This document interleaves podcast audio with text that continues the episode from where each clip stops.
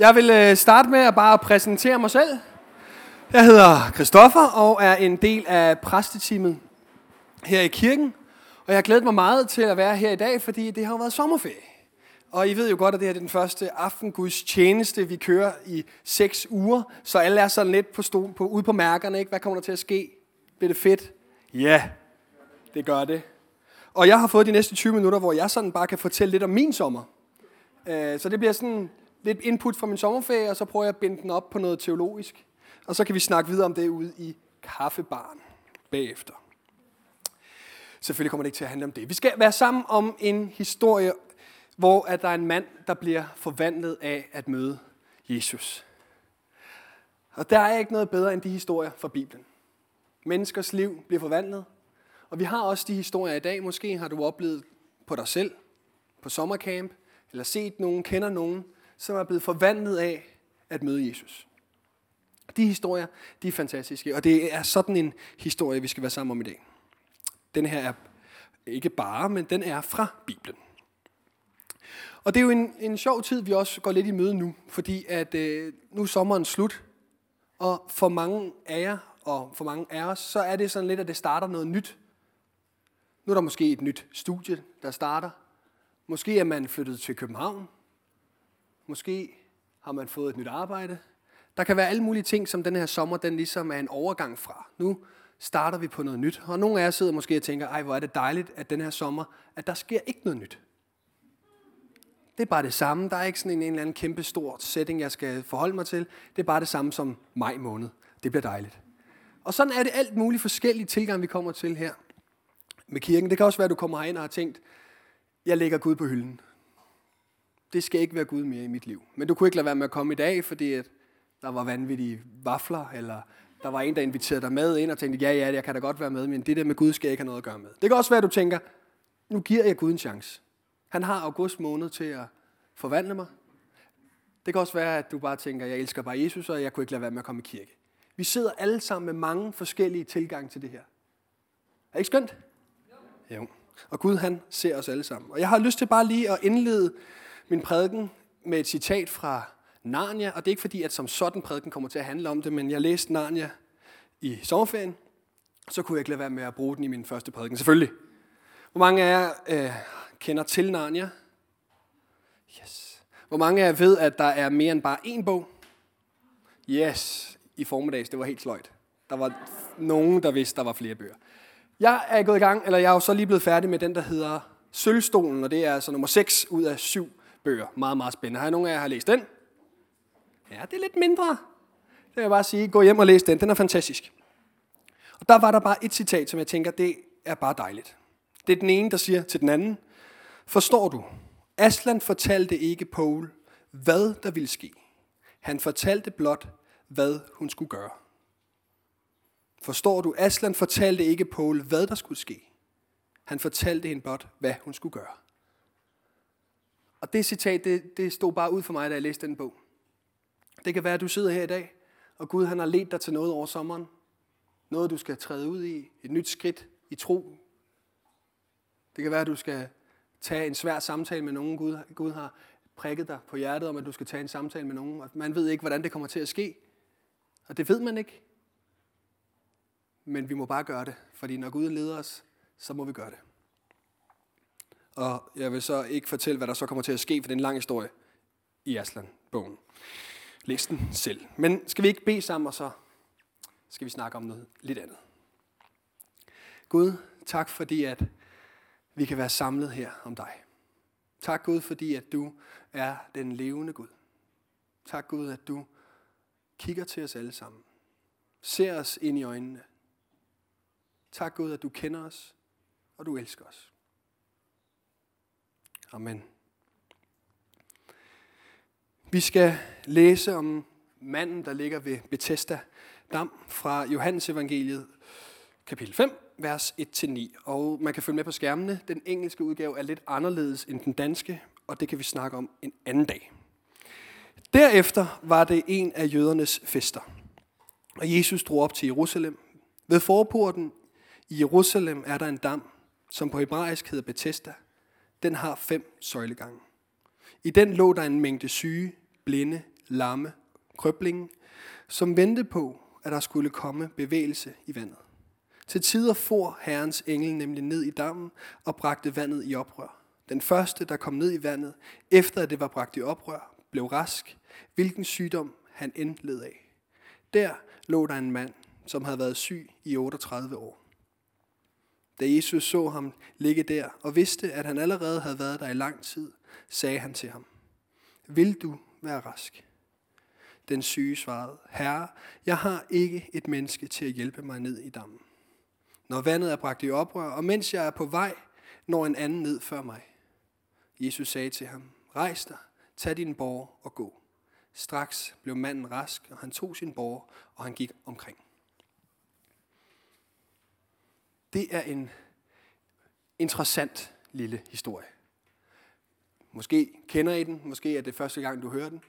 Jeg vil bare trække nogle af de ting frem, som jeg har oplevet, at Gud har talt til mig om, og resten vil jeg lade ligge. Og jeg vil bare opfordre til, måske i morgen tidlig, inden hverdagens trummerum starter, læs den igennem, og se, hvad det er, Gud han måske minder dig om i løbet af dagen med den her historie. Og det kan muligvis være noget andet, end det, jeg trækker frem i dag.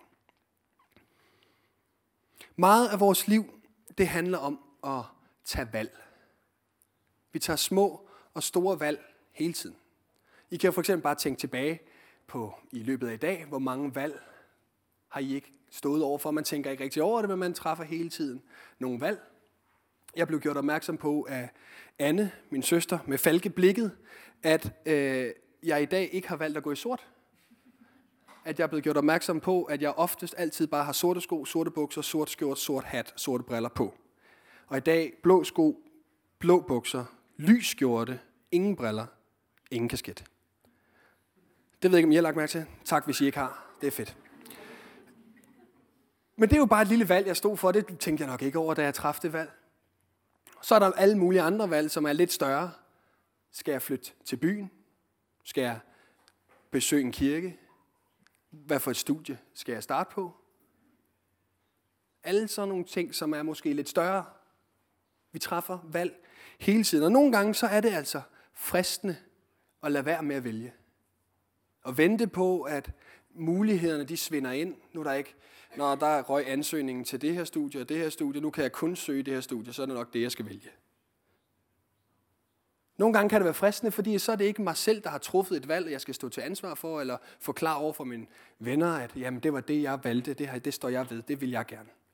Men så kan man mere sige, nå ja, men, ja, men der var ansøgningsfristen var kun for det her studie, eller nå ja, men det var det eneste, der lige kunne lade sig gøre. Jeg tror godt, I kender det, at man vil faktisk egentlig nogle gange heller ikke træffe et valg, og lade tiden bare træffe valget for en. Jeg kender det hvert fald godt. Og nogle gange, så står vi bare i en situation, hvor at der ikke er mulighed for at træffe et valg. Nogle gange så rammer livet os sådan med en, det kan for eksempel være sygdom, som vi møder manden her. Manden har ikke det privilegie at vælge til og fra i tilværelsen. Han ligger bare på sin madras i søjlegangen ved Jerusalem. Og han ved godt, at han er, der er ikke nogen til at hjælpe ham derned. Han har ikke rigtig noget valg. Og sådan kan du også godt have det i dag. At livet ramte dig på en måde, at nu er det ikke længere mig, der vælger, men grundet min fortid, eller grundet nogle oplevelser, jeg har med mig i bagagen, så kommer jeg altid til at handle ud fra frygt, som styrer mine handlinger, eller skammen, styrer mig så meget, at jeg vælger egentlig ikke rigtig selv. Det er egentlig skammen, der vælger for mig. Angst. Man kan også have oplevet nogle grimme ting i fortiden, som hele tiden gør, at man lukker sig ned over for folk, fordi man ønsker ikke, at folk skal komme ind bag en igen. Fordi det har man prøvet en gang, og det var hårdt. Måske har man det sådan. At man ikke længere vælger selv, men omstændighederne omkring en vælger for en. Og sådan er det altså med den her mand, som Jesus han møder ved søjlegangen i Jerusalem. Det har været et sted, hvor man har anbragt alle mulige syge. I den gamle oversættelse står der også visne folk. Det har været alt. Og det er fordi, at man på den tid tænkte, at hvis man fik en søn eller en datter, der var blind, døv, lam, krøbling, et eller andet handicap, så var det Guds straf over en af de ting, du har gjort i dit liv, og så straffede han dig ved, at din, dit barn fik en skavank. Derfor så prøvede man jo at fjerne de børn og de familiemedlemmer, der havde skavanker, fordi at så ville man ikke kunne se, at man som familie nok havde handlet i mod loven.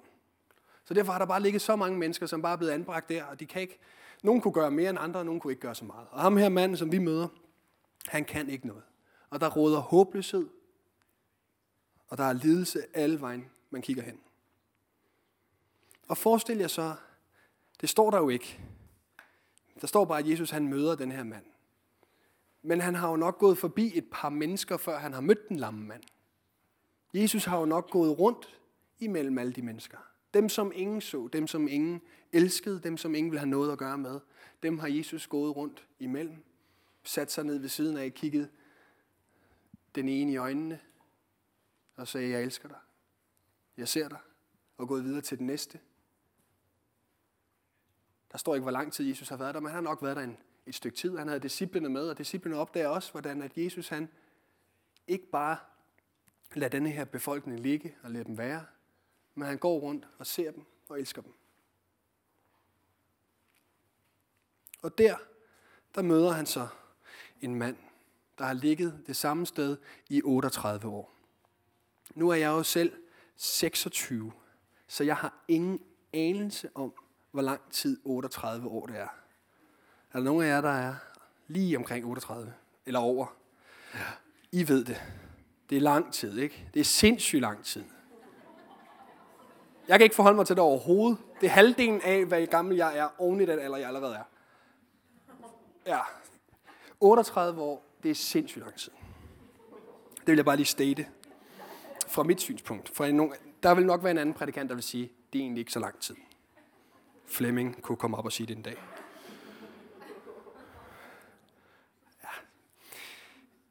Fyldt med medfølelse til den her lamme mand, der har ligget der i 38 år, siger Jesus til ham, vil du være rask?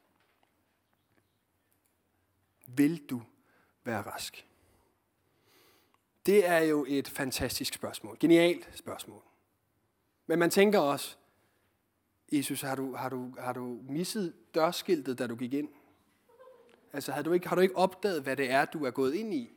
Det er ikke mennesker, der ligger her for sjov eller af egen fri vilje. Jeg tror, hvis alle dem her de fik at vide, nu kan I godt rejse op og gå hjem, så havde de gjort det. De ligger der ikke, fordi at de gerne vil ligge der. Så selvfølgelig vil manden der gerne være rask. Vil du være rask? Og spørgsmålet det afslører noget ret interessant hos den her mand, som vi kommer tilbage til lige om lidt. Og det er det spørgsmål, vil du være rask? Det er det samme spørgsmål, som Jesus han stiller til dig i dag.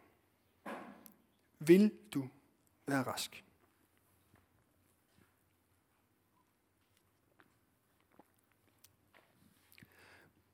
Måske er du lammet ligesom manden her i historien. Eller måske er lammelsen for dig ikke fysisk, men meget mere psykisk og mentalt. Noget, som har fanget dig. Noget, som har såret dig.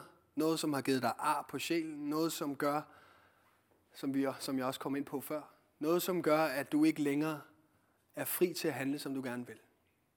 Noget, der har handlingslammet dig.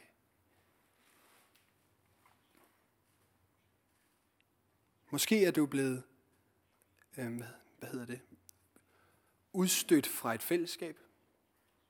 Måske føler du dig meget ensom, overset og ikke elsket. Og de tre ting, det er virkelig noget af det, der kan ramme os mennesker og gøre os meget små og meget tillukket. Hvis vi ikke bliver set, hvis vi ikke bliver elsket, så er vi ensomme, og det slider os op.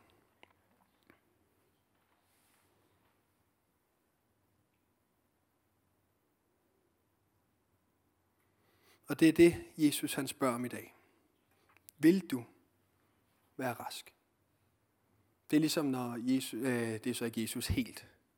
Men i højsangen, når gazellen kommer springende over mod hans elskede, løber hen til muren og kigger ind igennem vinduet og siger, kom ud, min smukke, kom. Det er det, Jesus han gør til os. I de områder i vores liv, hvor vi har lukket ned for drømme, lukket ned for håb, hvor modløshed har taget over, der kommer Jesus og kigger ind igennem vores lille vindue og siger, kom min due. Det er et meget, meget smukt sted i højsangen. Læs det endelig. Det er den Jesus, som vi elsker. Det er ham, som render rundt og kalder os ud af vores små fængsler. Vil du være rask? Og spørgsmålet ligger jo op til, at man både kan svare ja og nej. Vi vil jo nok tænke, at man nok vil svare ja i den her situation, men er vi egentlig klar til det? Hjemme hos os, så siger Karoline, det, det lyder som om det er noget, hun siger hele tiden, ikke? men det har hun sagt en gang, ikke? og så er det blevet til det, hun siger. Hvordan kan man vende sig til mørket, når man har set lyset? Men for denne her mand, der har ligget der længe, kunne man måske sige sådan her, vil du vende dig til lyset, når du kender mørket så godt? Vil du vende dig til lyset nu, når du kender mørket så godt? Den her mand, han har ligget det samme sted i 38 år. Han kender sin plads. Han ved godt, at der ikke er nogen, der er ude, der er ikke der er nogen, der vil komme og hjælpe ham. Han er ensom, men det har han måske egentlig efter 38 år fundet sig tilpas i, hvis man kan det. Han ved, hvem hans sidekammerater er. Han ved, hvad der kommer til at ske, og han ved, hvordan det er, han reagerer, og han ved, hvordan han skal reagere over for alle mulige ting. For han kender mørket ret godt efterhånden. Og sådan er det også med os. Når vi har været i situationer, hvor vi har været såret længe, så ved vi godt, hvordan det er, vi skal reagere ud fra sårighed. Vi på en eller anden måde er det blevet vores hjem, vores startpunkt. Det kan være skyld, skam, sorg, angst, depression. Alle mulige ting, som fanger os, kan egentlig til sidst godt vendes til os selv, at vi tænker, det er jeg egentlig tryg nok ved at være i. Og jeg tror, det er det, som Jesus han stiller os det spørgsmål. Vil du være rask i dag til den her mand? For den her mand, hvis han sagde nej, så vil der ikke ske nogen konsekvenser for ham. Han vil bare fortsætte med at ligge der de næste 38 år. Hvis han sagde ja, så ville der begynde at ske ting. Ikke? Så skulle han rejse sig op, tage sin borger og gå omkring. Så skulle han finde venner. Han skulle nok også finde et arbejde. Han skulle finde ud af, hvordan er man ikke lam? Hvordan er man bare en, der går rundt op på gaden og går i templet? Der er så mange ting, som han skulle begynde at vende sig til ved at sige ja til Jesus. Vil du være rask?